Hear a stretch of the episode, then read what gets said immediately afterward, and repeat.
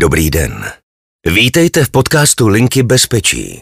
Zajímá vás, jak úspěšně řešit problémy dětí, jejich dospívání a rodinné vztahy? Pojďme se společně inspirovat letitými zkušenostmi odborníků z Linky bezpečí. Hezký dobrý den, v podcastu Linky bezpečí vám přeje Radka Bicajtová. Dnešním tématem podcastu je rozvod, jak ho sdělit dětem, ale také, co všechno u něj rodiče a děti mohou zažívat a jak jim společně projít. Hostem je vedoucí rodičovské linky, terapeutka s mnohletou praxí, krizová interventka a také vyučující na Evangelicko-teologické fakultě Univerzity Karlovy Kateřina Šmídová. Vítej ve studiu, Kateřina. Dobrý den. Ahoj. Ahoj. V rodinách se většinou před rozvodem objevují různé neschody, hádky, případně takzvaná tichá domácnost nebo jiné signály, které vypovídají o problematickém rodičovském vztahu. Ať už jejich děti jsou nebo nejsou přítomny, většinou tuší, že se něco děje. Co všechno se děje uvnitř rodiny? Ano, je to tak, děti jsou schopni nacítit eh, vlastně nepohodu v rodině. My dospělí si často myslíme, že děti nevnímají to, co se doma děje a pak se velmi diví, jak děti velmi dobře umějí nacítit tu atmosféru, hmm. emoce.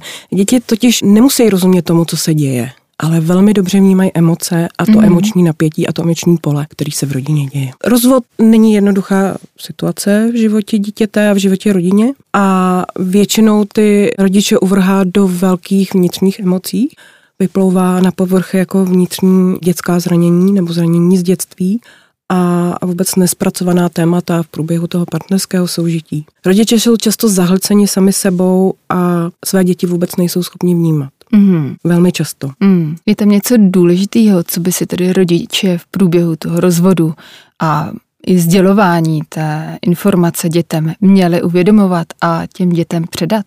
Já si myslím, že je strašně důležité, aby si rodiče uvědomili, že jsou zodpovědní za to, jakým způsobem to dítě ten rozvod poznamená. To si myslím, že je úplně prvotní. Přestože jsou v emocích, přestože mm. spolu bojují. Kdy je tedy vhodné s dětmi o rozvodu mluvit?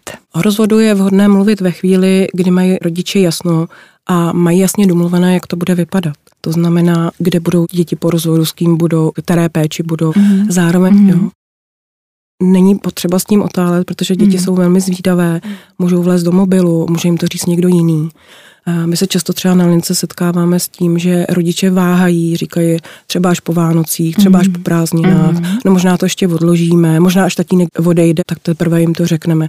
A to si myslím, že není vhodné. Mm. Možná je taky dobrý, aby děti byly první, kdo se to dozví, ne třeba prarodiče nebo známí, aby opravdu oni byli hned na řadě ti, kteří se to dozví od rodičů a ne, aby se to dověděli od někoho dalšího. Přesně tak. Hmm. Co všechno by se děti měly dozvědět z takového rozhovoru? A co do něj možná nepatří? Mm-hmm. Mějme na paměti, že cokoliv dítěti sdělujeme, činíme kvůli něm, ne kvůli sobě. Já za zásadní považuji to, že pokud dítěti bereme rozvodem nějakou jistotu, mm. nějaký bezpečí, musíme mu okamžitě nabídnout jinou jistotu mm-hmm. za to. Mhm. To znamená, že je strašně důležitý říct dítěti, ale přestali jsme si rozumět, že jsme v hádkách, nám se to nelíbí, pro tebe to může být nepříjemný, ale samozřejmě oba tě máme moc rádi a situace po rozvodu bude vypadat tak, tak, tak, tak. Mm-hmm. Jo? Čili tímhle způsobem tomu dítěti nabízíme nějakou jistotu. Mm. Že rodiče si v tom musí dělat nějak jasno a vědět, Přesně co nabízejí, tak. co zůstává, co se mění. A po případě, když nemám jasno,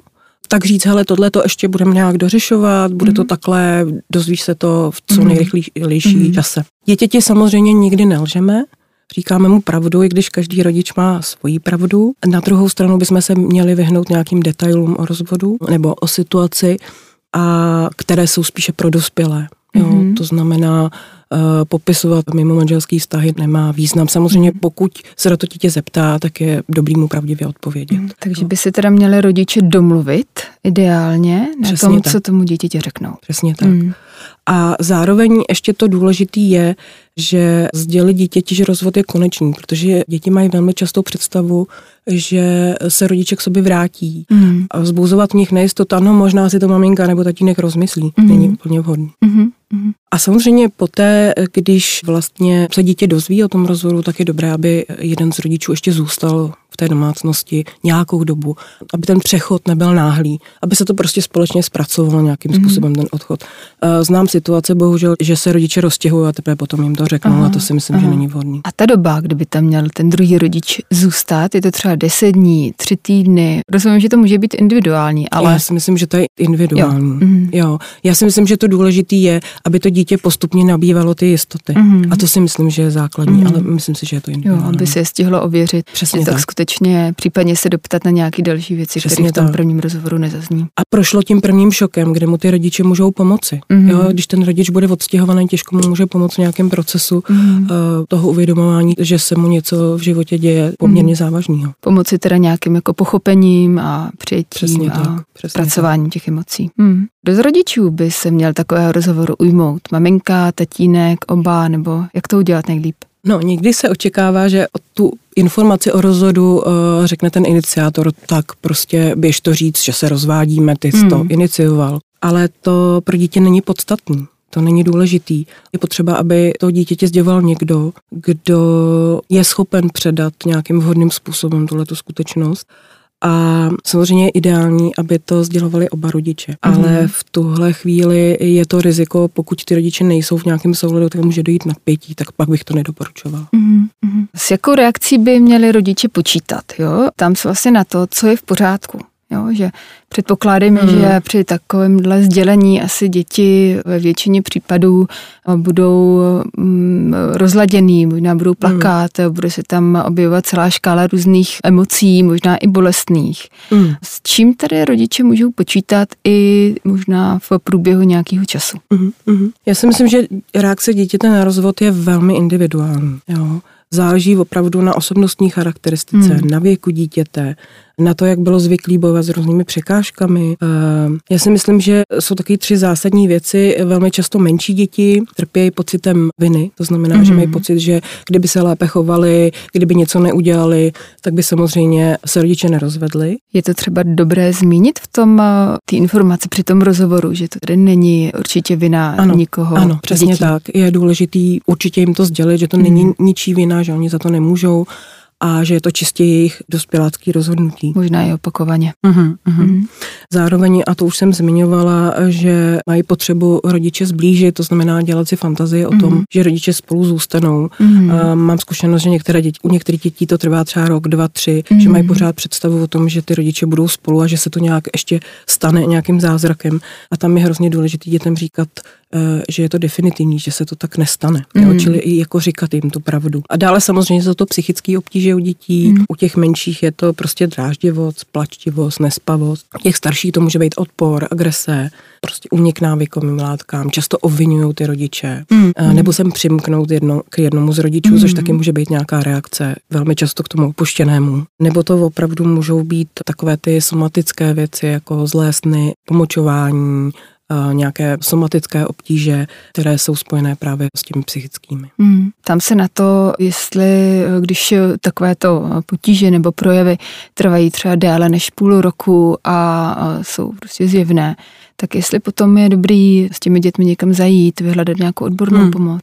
Samozřejmě to dítě má mít prostor na nějaký proces, to znamená emoce, vztek, pláč je přirozená reakce v té prvotní fázi. Mm-hmm. Nemá být nějak tlumená a rodiče by měli mm-hmm. vnímat, že taky oni mají svůj proces vyrovnání se z rozhodu a stejně tak to má dítě. Mm-hmm. Ale v případě, že je to nějaký delší, delší obtíže a ty obtíže přetrvávají, tak by bylo fajn, aby vyhledali právě psychoterapeutickou pomoc. Mm-hmm. Jo? Víte, jsou děti, který se eh, s rozvodem vyrovnají velmi dobře, třeba za pomocí terapeutické pomoci, za pomocí prostě dospělého.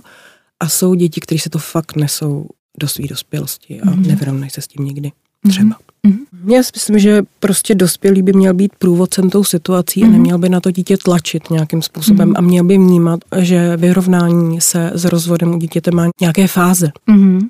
Jo. Mm. A že sám dobře ví, jak on se vyrovnává s tím, mm. s tím rozpadem té rodiny. Takže uh, je potřeba být laskavý i k tomu dítěti. Mm. Jo. Jo, napadá mě, že vidět to svoje dítě v nějaký nepohodě dlouhodobě může u rodičů vyvolávat velkou bezmoc. Ano. A za to většinou číhá nějaká jako nervozita, možná i vztek, tak jenom vlastně mít pochopení, protože ty projevy opravdu můžou přetrvávat delší dobu. Přesně Počítat tak. s tím. Říkáte prostě o tom, že to je rozvod je velký zásah do života rodiny a Mhm. do života jak dospělých, tak dětí a můžeme tady mluvit i o traumatu. Mm, mm, To znamená, že vyrovnávat se s nějakou traumatickou situací. Pokud se to třeba nedělo, to sdělení se nedělo nějak jako dobře, mm, nebo se to dítě dozvědělo od někoho jiného, mm. tak to může být daleko traumatičtější. Přestože to ty rodiče nemohli nějak třeba ovlivnit.